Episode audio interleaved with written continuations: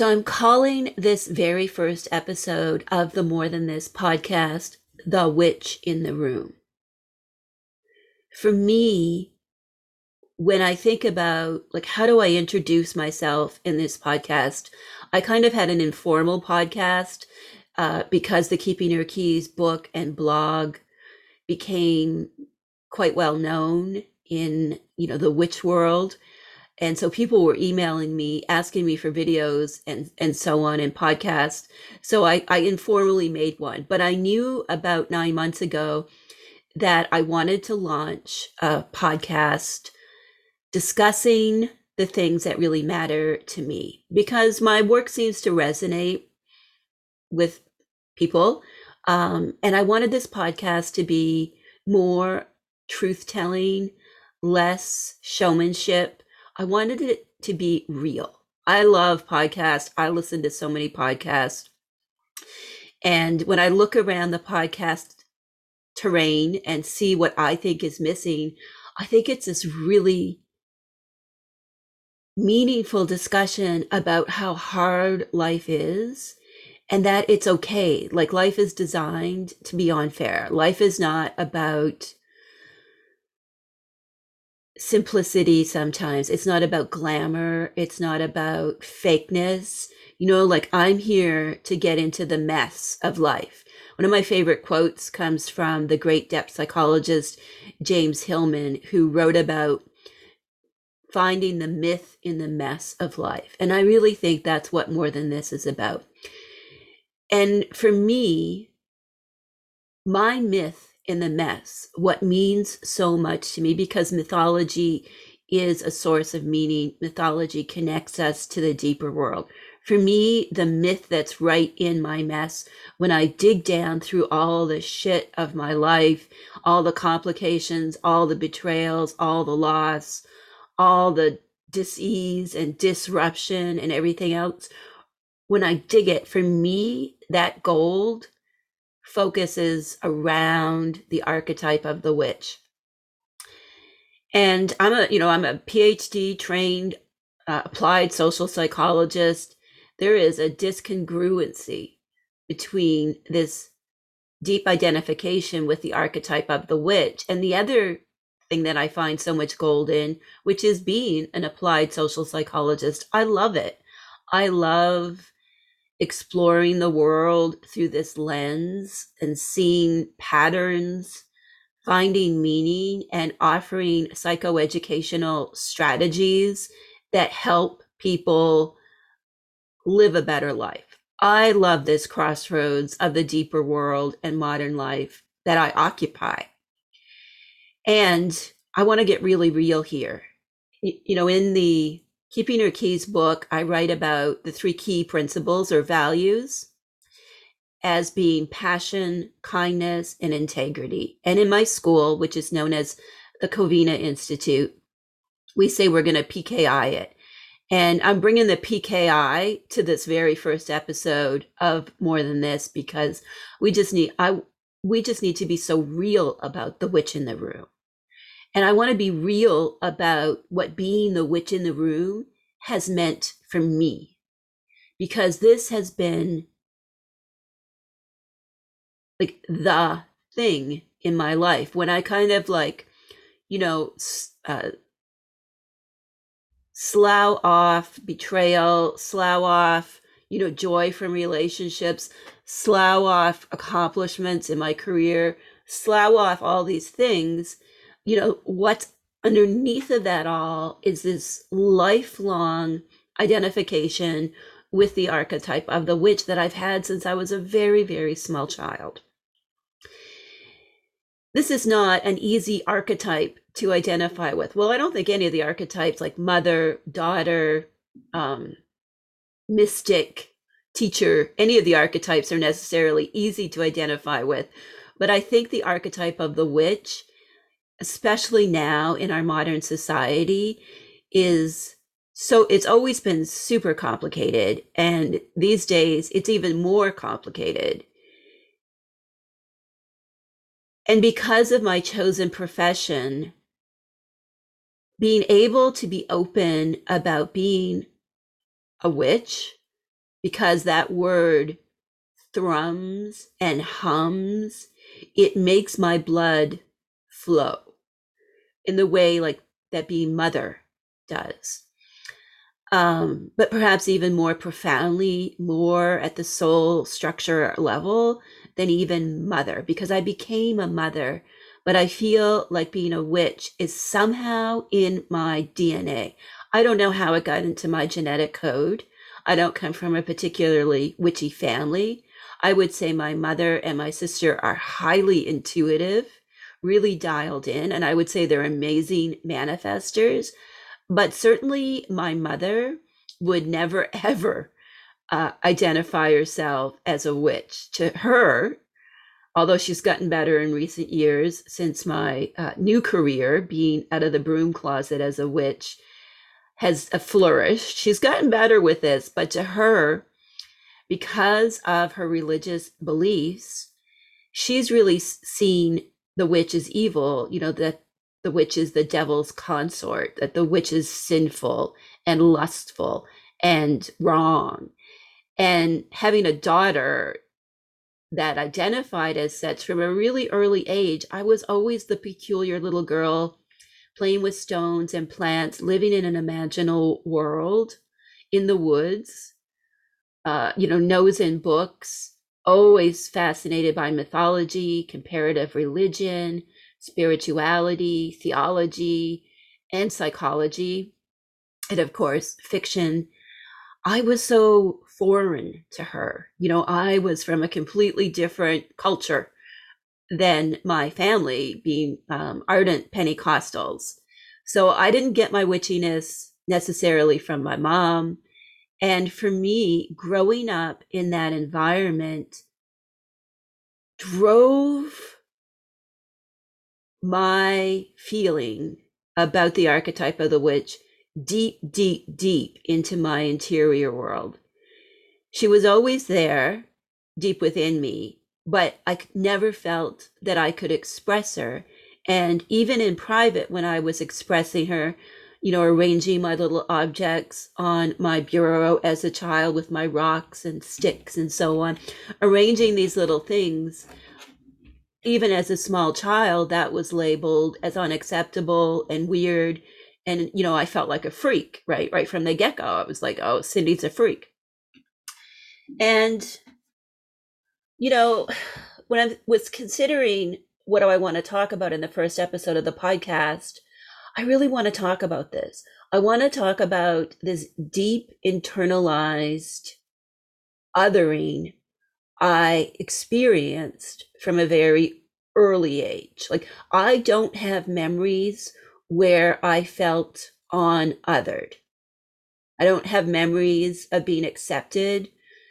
Um, you know, I can look at glimpses, and I've spent the last two years like doing a, a a memory archaeological exploration of looking for really positive early memories and there are some experiences there definitely that were positive but for me there was always this thread of not being accepted. I wasn't accepted in my family of origin although they loved me. It was never a lack of love. It was you know it's like in the christians you'll sometimes hear people who say they're christians say you know, um, love the sinner, hate the sin. That is basically like my life story because I identified as a witch. I was interested in psychology, the interior world, um, and all of these things in my family of origin are considered foreign, inappropriate, and even sinful. So, right from the get go, this is, you know, I was the sinner being loved, but that sins, which were my natural inclinations, were hated. I mean, let's just be clear.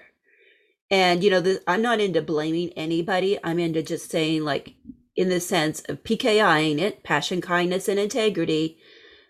To be to have integrity and kindness for me to do this work, to write my books, teach the courses, do this podcast. I just need to be clear. This is where I come from. I hold no resentment most of the time. Sometimes it gets the best of me, let's be honest. You know, resentment and the shame that comes from it are things that we heal and that we can work on. Uh, and my next book that's coming out in the fall of 2021, which is called Entering Hekate's Cave The Journey Through Darkness to Wholeness, I tackle that. Like I tackle shame, uh, invalidation, trauma, recovery, and so on. I think we need to say where we're coming from. We need to not have shame about the background that we have, and we need to be constantly engaged in bringing all of these things into consciousness. For me, so we're on the eve of the beginning of the new ritual cycle in my school. So I want to just sidestep a little bit here and explain uh, the time of year it is. So this is the beginning of November. November is my favorite month. I have a Scorpio ascendant for those who might be into astrology. I love ritual. I love exploring the depths. I love the signatures of the illuminated Scorpio archetype. Of course, the shadowy Scorpio archetype can cause us lots of trouble. And certainly, if you look at my sexual history, you see a lot of shadow Scorpio there.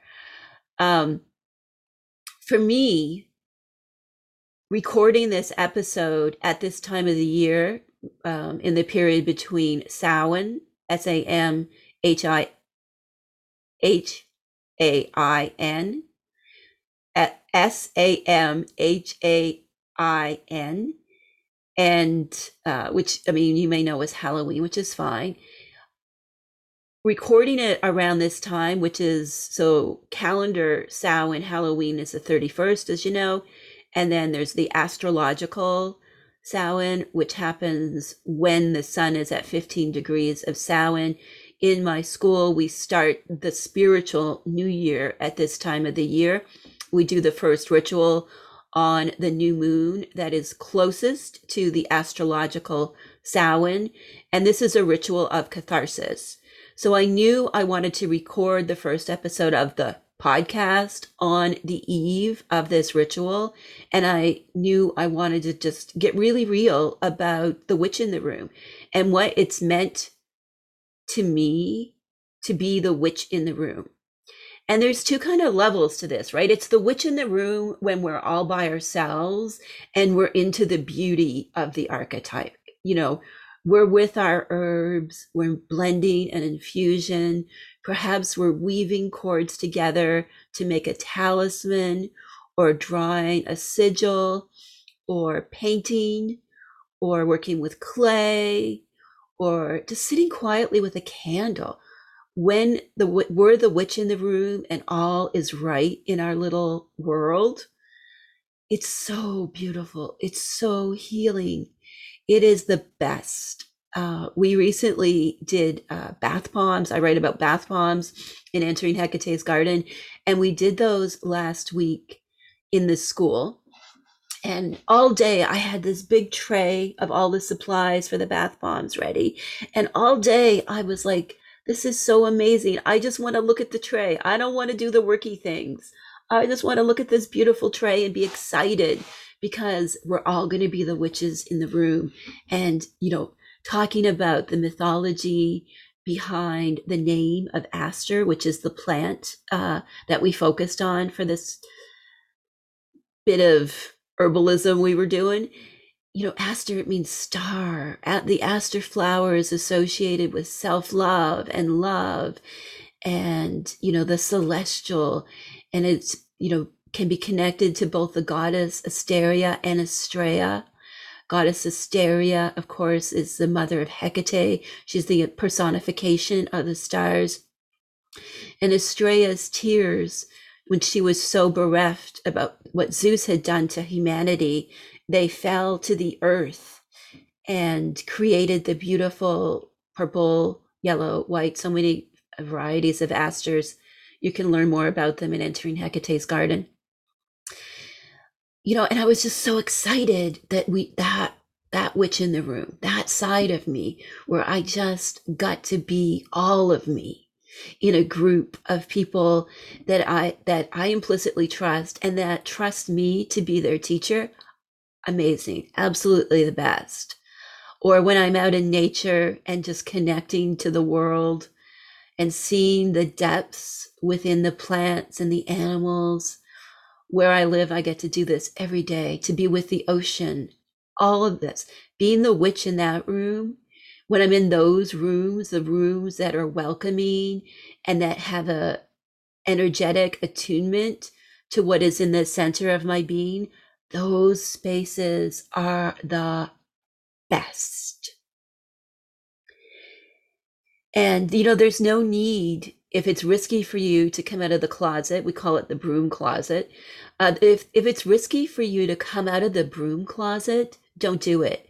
But inhabit those spaces well, however you express it. You know, I know, I understand why some people have um, adapted witchcraft or Wicca as a religious framework, like I get it um, because it does kind of potentially offer certain cultural and perhaps legal uh, safety nets around it. But for me, I have, I will never get over my early religious experiences.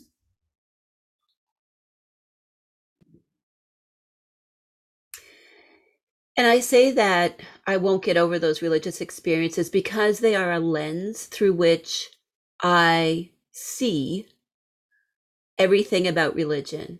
You know, I've done a lot of work. I understand my biases against organized religion based on my very distressing um, origins, being raised in the Pentecostal church and feeling like I just didn't belong. Nothing against Jesus at all, but the dogma, the stricture, the way women were confined, the way personal expression was confined. It was just, it was never for me. I never bought into it. I still think it's beautiful. And if I'm in my hometown and my mom wants to go to church, I'm happy to go to the Pentecostal church. Love the songs, um, love just the joy that can come with the Pentecostal church. But all of the bullshit dogma, like I just, no. So I don't like religion. Sometimes people say, you know, that I'm find, founded a new tradition. I really reject that as well. Um, you know, I offer what works for me, what I've researched, what I know can be effective. Again, using that academic researcher scientist hat that I've worn so long. You know, I analyze, observe, study, teach what works um drawing from my training you know i don't just like pie in the sky offer things because even just because they work for me personally. You know i have my school i have my students i have my followers and readers and i listen to what y'all say. And if i can see that something isn't working i adapt it. I if i see that you need more i give you more. You know i am always the researcher, always the one studying what I put out in the world to see what's working and what's not working. But a religion? No, I didn't found a religion. I didn't found a tradition. I founded, I think, a way of being, a set of principles in terms of PKI that might work for you, might not. Add your own. Um, you know, like there's a structure, a system. I think of it as a system. Here's a system.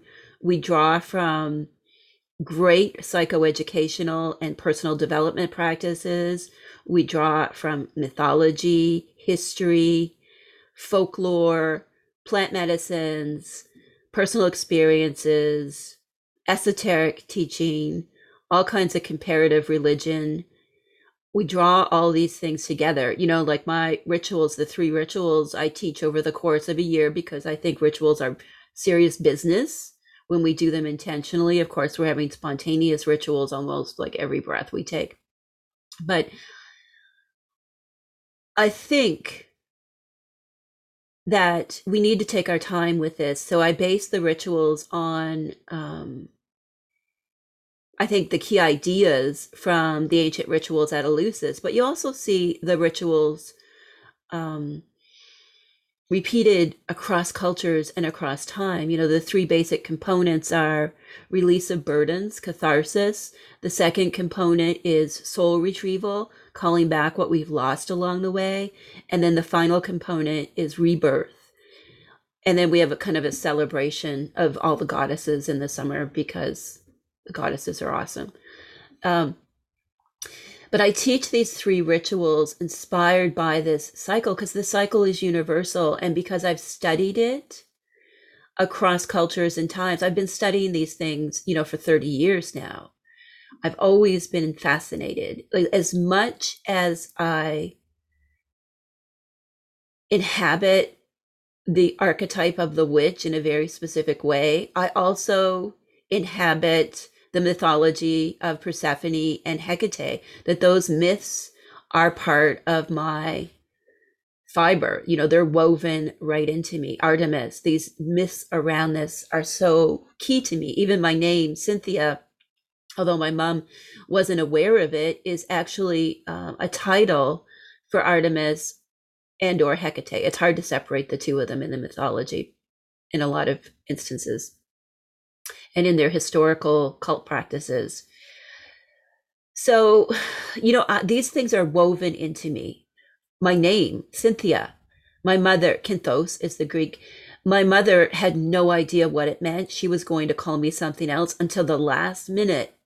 All of a sudden, she changed her mind and picked Cynthia. You know, there are something deeper at at work when she did that, right? She, we are more than this. Even our names show us that we are more than just the everyday, the mundane. There is an element of mystery that is present in all of us, and we need to shift the gaze so that we can see it, right? We just need to see it, allow it. It's there. The world is enchanted. Our lives are demonstrations of the classical myths and fairy tales. We are always into this deeper web, this wheel of time that is unending. The Greeks called it kairos, K A I R O S. That we're part of something so much more than the linear. We are part of the kairos. We are both kairos and chronos, which is chronological time. And then I come back through all of this. You know, I teach meditation, I teach ritual, I teach psychology, how to apply these things to your everyday life.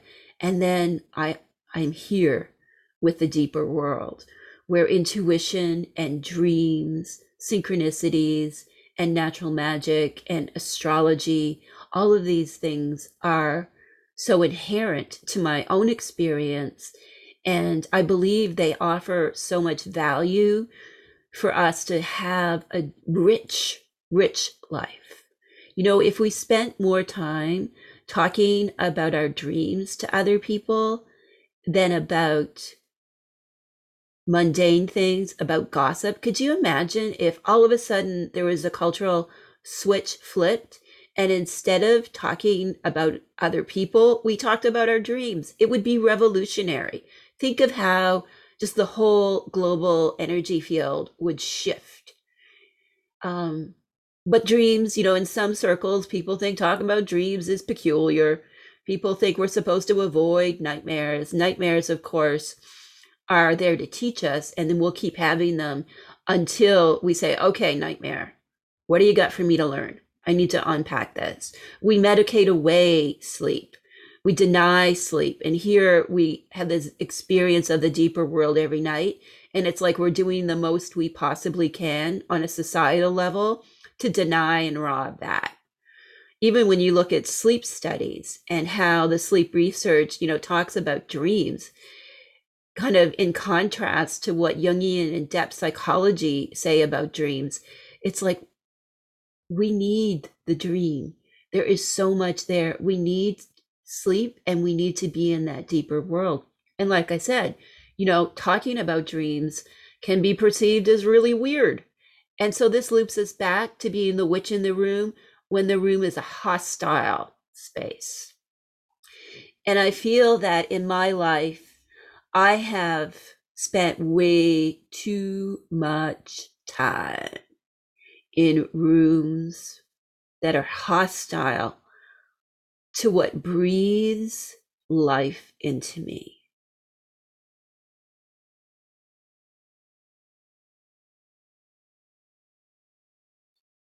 And this has led to a deeply internalized self loathing. I have gone through so many periods in my life where I've got mad at the archetype of the witch and been really furious, you know, saying, like, I just want to remove this. I want to remove my innate, mystical, intuitive, witchy, magical, natural healing, plant medicine, dirt loving, mythology, fan. I want to remove all of this from my life because it's complicated. I just want to be normal maybe you can relate to this. I have had I've broken up with the mystical so many times in my life. Like I couldn't even count. You know, I would get all of my books and all of my crystals and my herbs and everything and like donate them, give them to people, which is in need if you want. Um, just because it's like, you know what? I am like a, a doctoral level fancy pants applied social psychologist with a great career and there is all the world of separation between the things that give me interior oxygen um, and what I do for a living. It's caused so much trouble. You know, I've tried to navigate it. I remember when I first started teaching meditation classes a long time ago, talking to my boss, who was the VP of research at the Children and Women's Hospital, because I was a research director there. And he looked at me and he said, You've got to stop this. You've got to shut down your website. It's too woo woo. And me just being like a puddle of emotion. You know, literally, I was like, used Kleenex, you know, in that moment. Like, I was just like, But I, but this, but this doesn't conflict with my contract at the hospital and I felt like saying, but there's so much more. I'm teaching meditation, and what is like pushing to come out of me is so much more than, you know, teaching nice meditation classes to school teachers. And even that little foray, you know, was seen as too woo woo. And eventually life happened. I got really sick with a chronic uh, condition that I live with to this day. Because let's talk about that too, because there's so much, I have so much internalized self loathing about having celiac disease and things associated with it. Honestly, you know, it's like, let's just talk about these things. Let's just allow the things that want life to be spoken of because the longer we keep them locked up in little boxes, is they will continue to control us. They want to cohabit with us. They don't want to own us. But it's up to us to co- you know to say, okay, I'll be in dialogue with this chronic disease. I don't even like the word chronic disease. I like I have an autoimmune response to gluten. That is a fact. What we call it beyond that, like how may or may not be helpful, again, given what room we're in. If I'm in a medical, an allopathic medical room, calling it celiac disease makes sense.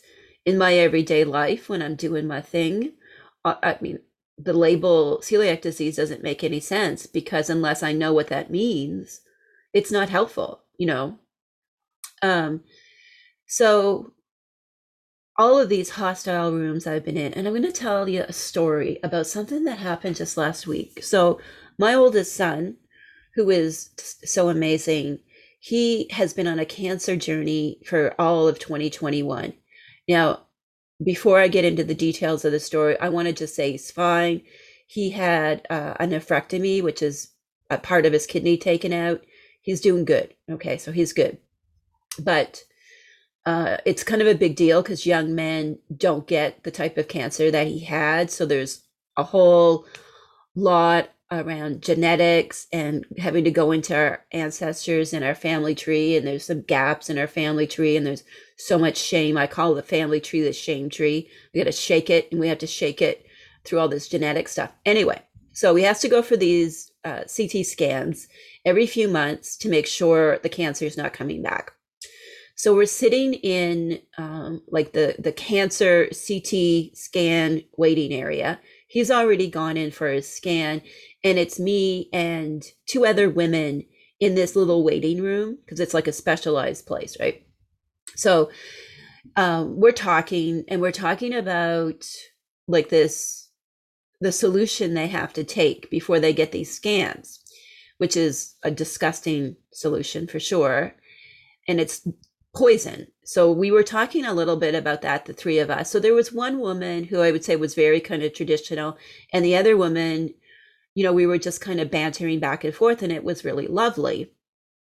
And she says something about just all the experience of everything they have to go through. And I said, Yeah, I, sometimes I feel like as the caregivers, we need to like have our own really foul tasting thing that we drink like in solidarity with them. And she laughed. She's like, Yeah, like I said, if the caregivers had their own special horrible drink, like our own potion that we had to drink. Um, and she said, Oh, communion wine, old communion wine would be the perfect thing. Because let me tell you, and I know old communion wine tastes terrible. I drink it every day. And I laughed and I was like, You're right. Communion wine is nasty. Um, and then the other woman who was more traditional was kind of like, This is a weird conversation. You could see it on her face. And so the woman who said about the communion wine, she could feel the discomfort from this other woman. So the so when we're sitting in those little plexiglass boxes that they put you in, you know, you got the chair, but then it's plexiglass on three sides, so you don't contaminate each other because COVID. Um, so this woman who I'd been talking to, she she comes over and she leans in close to me. So you know, personal space was not her concern, but it was fine. I mean, and she whispers, she goes, I'm an Anglican priest. So if you're not Canadian, Anglican is uh, the, basically the Canadian version of Episcopalian or Church of England. Um, and I would, I looked, I said, Oh, that's really cool. So you do know about communion wine. And we both laughed. And then she went back to her seat, which was on the same side as, let's call her more traditional woman. Not judging her, just kind of giving you a context. Um, so we continue to talk, and then we say something about we're just talking about like the cancer journeys of the ones that we're there for. And so I said something, you know, like without saying that it was my son, I said, well, my guy, he you know, he had kidney cancer. He's a really young man. It was a big deal, but he had the operation in May. He's recovering. You know, it's a long recovery process. It's, you know, he's got like six big incisions in his torso. It's a, you know, so so we were just kind of talking back and forth and she said, "Oh, that's too bad about your husband." And like I was just like, "That's my son." and I got to tell you, in all honesty, this is something that happens a lot. Um, just because he has complex chronic health conditions well beyond the kidney cancer. So we're in the healthcare world a lot, and there is this bias out there about me being, you know, like the nature of a relationship between two adults. Um, and I said, she goes, Well, you, you look so young. There's no way he can be your son. You must have been a child when you had him. And again it's just her auto response right? Like no judgment. That's an auto response. I've heard it so many times so many times because we're always in healthcare land because of his chronic conditions. So i said well i wasn't that young but yes i was young and then it's always like well you got to tell me your secret of why you look so good. And i'm just sitting there thinking like hair dye? Moisturizer? Genetics. Um, but it's like, I was just thinking about that this weird conversation because on one hand, this woman, lovely, lovely woman, felt completely safe in confining in me that she was an Anglican priest, but not saying it in front of more traditional women.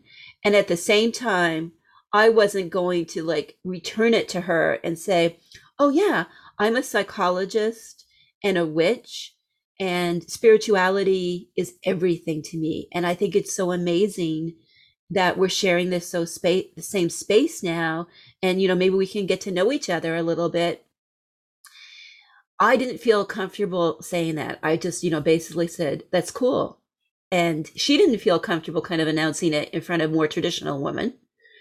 And then this whole thing about the bias about the nature of my relationship, I thought this is just like everything you need to know about those rooms that you go into when you, at the center of your being, there is something that breathes that means you always kind of occupy the margins that you're never going to be part of the mainstream or what we think is the mainstream.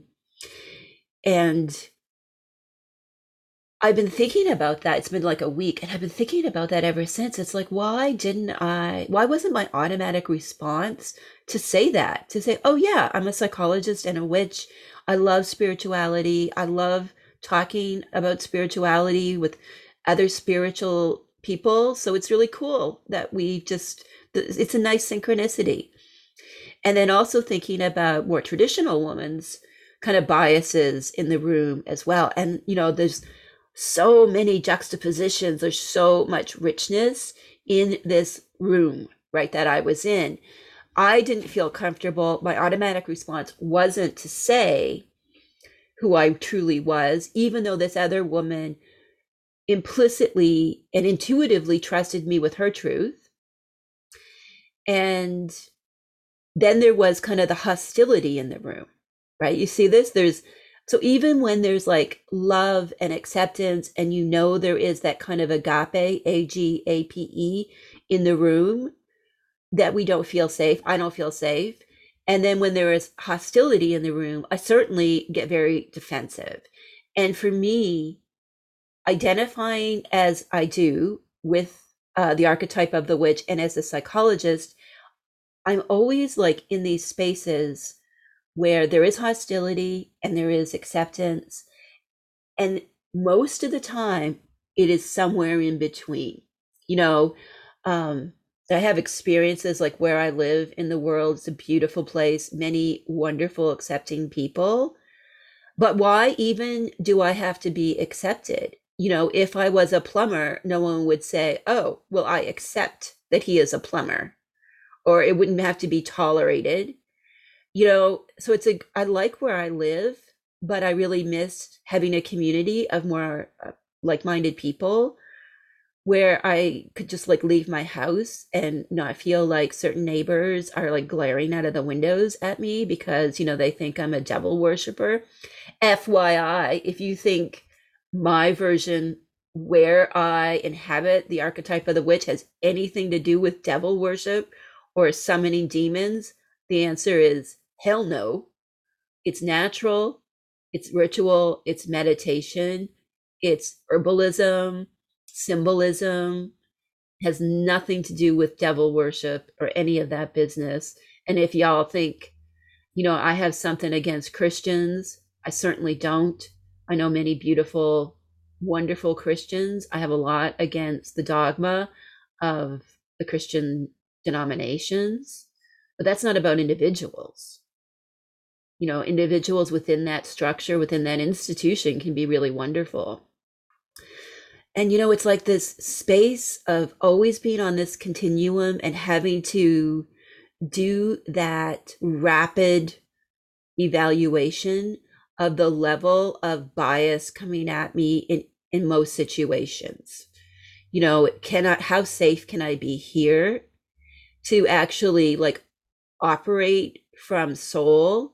What persona like what outfit do i have to put on to be acceptable in this space that I'm in. And it's been so central to my journey. Um, I was offered a business partnership recently.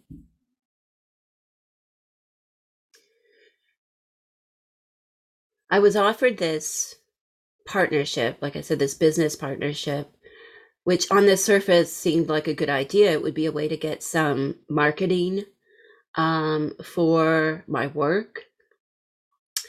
And I really appreciated it. Came from a lovely person. And as I thought about it, I was like, why does this feel icky and wrong to me? And then I landed on the idea that it doesn't serve my work. It's potentially more me being like, oh, I need to get mainstream acceptance. I need to dial back. I, ca- I call it dial back my darkness. I need to dial back my darkness, not fly so high. Um, and no, and I'm like, no, it's not for me. Yes, that would be lovely. It wouldn't bring the right people to my work because the right people for my work, I really believe, are those who are like, yeah, I identify with something deeper, whether it's witch, mystic, um, the seer. There's something within you that thrums and has this energetic life of its own that lives within you, whatever it is. It's about being someone who goes to the deeper world, astrology, herbalism, going in deeper to these things, meditation. Like what that's the people, that's my people. It's not necessarily people who, you know, want to look um, to me to teach them how to develop, uh, you know, a successful spiritual enterprise. I'm not, I don't think those are my people. And I did this interview in the summer uh, with a business platform where I talked about, you know, like the, the whole thing of running a spiritual organization that is not a religion, you know, that is an enter a true enterprise. And it was really good, but at the same time, I was like, what like what is what does this serve now it's a really great friend who uh, is involved in this. So that's why I did it. You know, and the other thing is around this time of the year, I don't do any media, I don't do interviews because there is a lot of attention that gets pulled towards the archetype of the witch, witchcraft, magic, Wicca, so on this time of the year, the deeper world, ghosts, spirits, etc.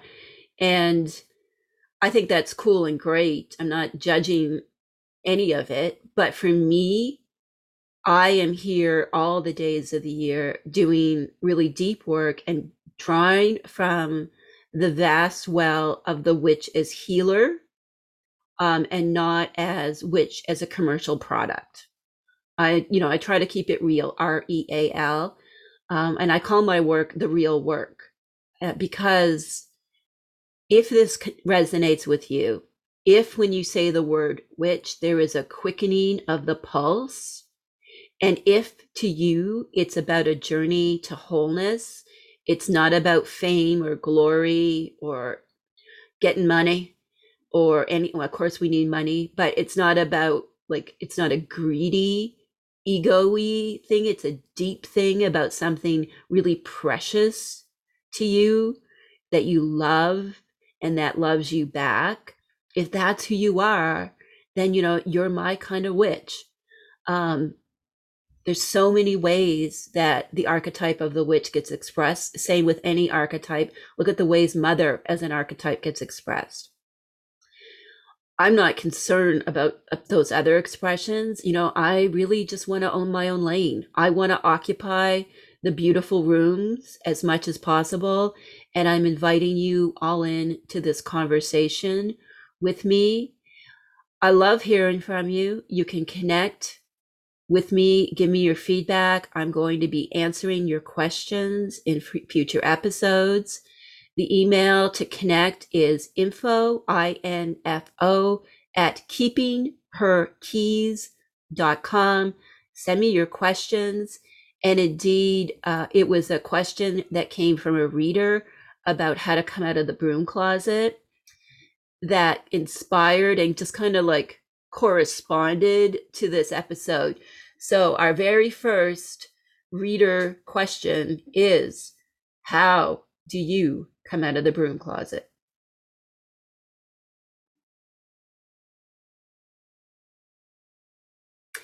Okay, so this segment of the More Than This podcast is what I call Hekate's Help Desk. Um, and we're going to be answering questions in every episode. So let's dive into this question. I'm going to read it. Do you have any advice on how to come out to someone that you are a witch? I'm beginning to meet a new person and I'm at a loss at how to tell them. And this is about a dating profile. So she says, It's not on my dating profile as I discovered that stating this led to some very weird replies and me feeling fetishized. Thanking you in advance and wishing you a blessed Samhain. Okay, so here on the help desk, let's tackle this one. Yes, so there's so much in this, right? So the first thing I want to say is you're not alone in this experience. I think anyone who identifies with the archetype of the witch like in a very healing and empowering way, and that it's a journey, a climb of being more than the mundane and having these mystical experiences. Like, if that's how you interpret the archetype of the witch, the space that you occupy, it's very different than being like a grandstander. Look, I'm the magician and I'm going to manifest these things and I'm going to be all out, all over the place, all the time. Because uh, you got to watch out. Archetypes can take over us, right? So, you know, to me, the first thing I hear is that you have a really healthy relationship with the very powerful force that is the archetype of the witch. So, congratulations for that. Like, congratulations for understanding that there are hostile rooms and spaces, and certainly online dating could be one of them. And, you know, well said that when you say that you're a witch, it does lead to fetish- fetishization from some people.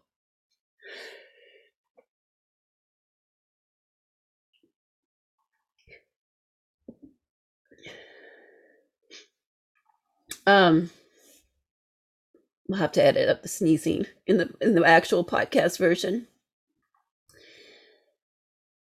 what does we mean by fetishization? So it's that people have ideas about the archetype of the witch, really powerful ones, so they can see the witch as the hag, the crone, the evil one living in the cave, and so on. I find that very beautiful. Then they can fetishize it in terms of sexuality. I had someone tag me on these Facebook posts recently. This happens a lot. Um, and in this particular instance, it was this collection of scantily clad witches, very cartoonish. Um, and they were wearing like a pumpkin string bikini and all of this hyper fetishization. It was too much.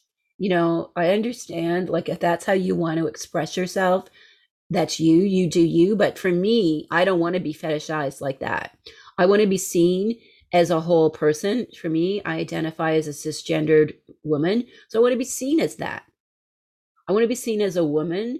And part of who I am is my close affiliation with the witch. And that this is an important part of my identity, but it's not all that I am. I'm so much more. And, you know, again, that's why I called the podcast more than this. I am more than a witch. I am more than someone who writes and teaches about witchcraft and goddesses and mythology and plant medicine. I'm way more than that. And so, you know, to the one who wrote in this question, I would say, you know, I love seeing that you know you are more than this. You know, there are risks in certain spaces that you go in where it's not safe to say that you're a witch and you know you're giving the consideration to like how do i tell this person? I'm kind of interested in this person and how do i tell them? And when do you tell them? Why do you tell them? What are the conditions? Like first of all i want to say like not everyone deserves our truth. Whatever is at the center of your being if it's witch or if it's another identity or whatever it is not everyone deserves that. And unlike certain identities that are always out in the open. Um identifying as a witch is something that we can choose whether or not people know about us. So when do you tell someone? Why do you tell someone? I think it's a personal decision and this is just my advice you know i haven't i gave up dating like a long time ago but i did try a couple of online apps and so i've actually had this experience of for me it's the double whammy of i'm a witch and a psychologist and they all run out of the room except for like you say the ones who were perhaps very shadowy um, and one or two brave souls who are kind of curious but the vast majority of potential dating partners are intimidated um, by like being a strong woman who identifies as a witch and who is a psychologist. Like it's a lot. It's a lot to ask anybody else to kind of be like oh that's cool um, which is fine you know like it we all know what we can accept and what we can't accept in a potential dating partner. So, if you really like this person, and if you feel safe with this person, and if there are some indications that this person might be open to this piece of your truth, I would say consider doing it you know, if they don't seem open to esoteric or outside of the mainstream spiritualities, then I would say you just end the conversation and say, Thank you for your time, sir or madam, and you get on with your life. If there is an openness there. And this reminds me of a story that happened to me when I was on Match.com, like probably 12 years ago or so. I was chatting with this fellow and um, actually on the phone. We were talking on the phone and we were just talking about what we did for a living. And he was in the military, which is fine. I have nothing against, you know, um, the people who serve in the military. And he said, I'm a God fearing soldier. And something compelled me to automatically reply, I'm a goddess loving warrior. Thank you for your time, sir. um, you know, because there was just no way, there wasn't any ground, there wasn't a crossroads. We couldn't intersect. So if you think there is a way that you the two of you are coming to a crossroads about who you are from the center of your being, I would say go for it. Perhaps mention it like in chat before you actually meet. Um, and I would say if you are really hesitant to do it in chat before you meet up, then you need to ask yourself, is this actually a person I should keep talking to? Sometimes we're just lonely and we know it's not going anywhere and we're just basically passing the time. Nothing wrong with passing the time if you're just if it's just someone you're passing the time with don't give them pieces of yourself.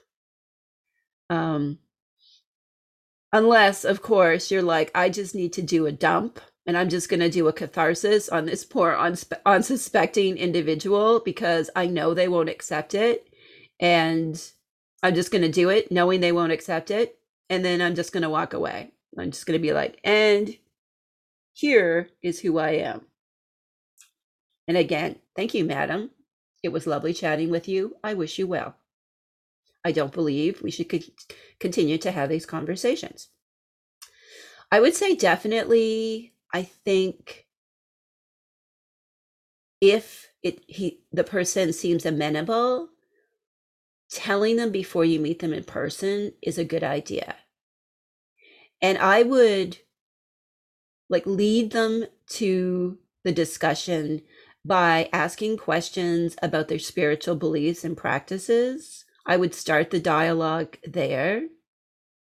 Like in general, how do you view spirituality? In general, is spirituality important to you? Do you meditate? Do you connect with nature? Do you ever use herbs for your health? Or do you use scent in your home? And have you ever sat around a fire and felt something ancient and true? Do you resonate with mythology or folk tales? And then you could maybe say, Do you believe that there is more to the world than the everyday? I would ask those questions to get the conversation going. You know, it's a conversation, and you want to evaluate how safe this space is that you're occupying with this person. And if it's a text chat, you know, it's really easy to to go through these questions. And, you know, just like like and judge the answers. They might ghost you um, after the first or first question or two and then it's like, well, there's my answer.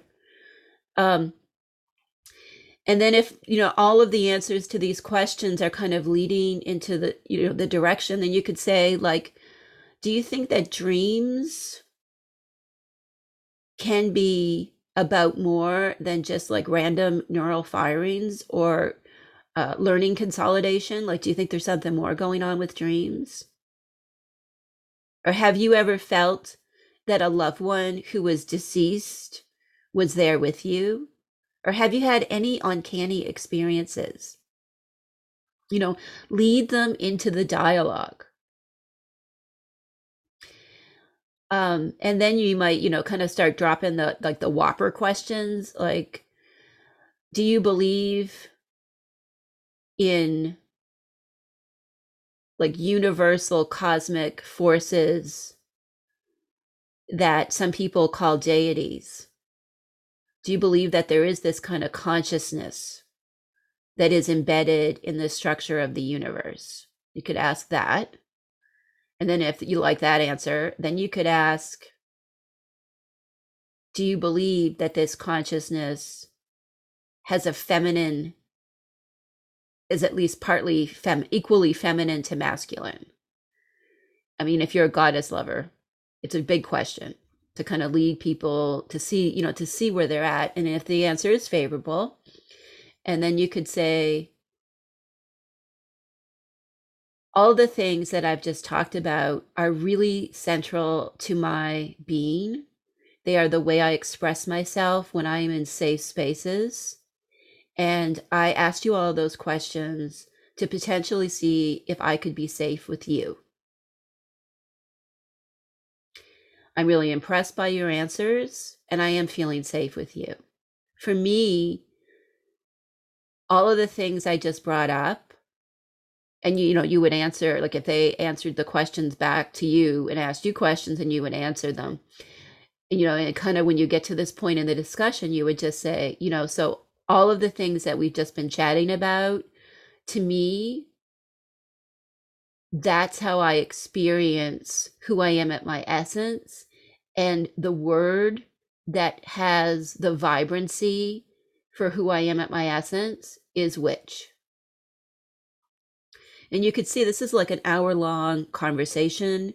Um, if you go and look at like the dialectical behavior therapy workbooks that are available, look for one that has a structure on how to have difficult conversations. DBT is really phenomenal for coping skills. So look at having the difficult conversation. You can get worksheets and whatnot, probably on Pinterest, DBT conversation sheets. Um, and, you know, plan it in advance if the, you think this is important to you. Um, and, you know, if the questions I put out there don't work for you, make a list of questions to ask in advance and kind of have it there as your potential dating partner index, you know, because if someone isn't fundamentally at least open to the ideas, the constructs, the expressions of how you express witch, um, you know, then I think it's really super difficult to be in a relationship with them. Now, I know people who have relationships with partners who are 100% not into witchiness, natural spirituality, the goddess. Um, and I think there are ways that it could work. However, I would say, being me, that I'm not interested in the having that kind of I've had that relationship in the past. The the last serious relationship I was in when I decided like that's it for me in relationships. I'm happiest when I'm on my own and I'm cool with that. Again, another thing that can be you can get the, the temperature in the room can change. It's like, oh, I'm a psychologist, I'm a witch, and you know, I own property and two cars and all of this, and I don't need a man to do any of this. Thank you, sir.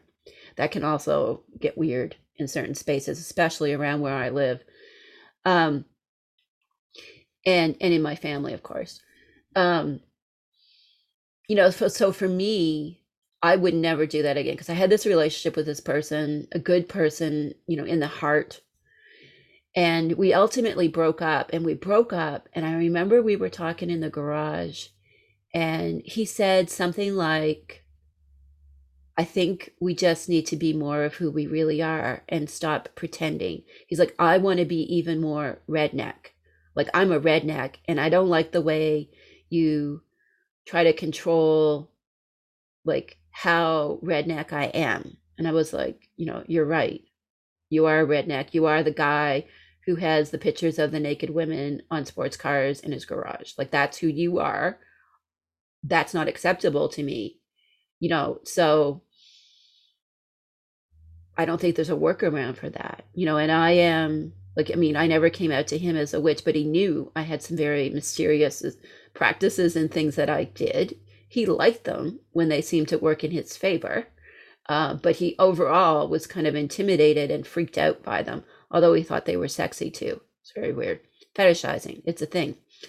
Um, so in that moment like that i just it's so appreciative of him saying that because it's like yes i just need to be more me and focus on me and the things that bring value to my life. And you know what? I am not lonely. I don't want a partner. I'm not saying that you don't need a partner. I'm just saying like when we are having these conversations like do i come out of the broom closet? It's a good time to also do a little self exploration and see if perhaps why you're feeling the need for a partner. If you genuinely want companionship, a regular sexual partner, or maybe you just want to get laid and you want a one off, don't tell them unless you're going to use it to your advantage, right? Um, but why are you doing this? There's nothing wrong with just like I'm just going to play up being a witch and let them fetishize me, and I'm going to fetishize the hell out of it, and we are going to have some wild sex. Nothing wrong with that. But if that's not what you want, then you need to be conscious about how you present yourself in the world and in the spaces that you occupy. So I hope this answer has been helpful. Again, if you have questions you'd like me to answer on Hekate's help desk, email them to info at keepingherkeys.com. Thanks so much for listening. Fly high, stay true, and hail Hekate.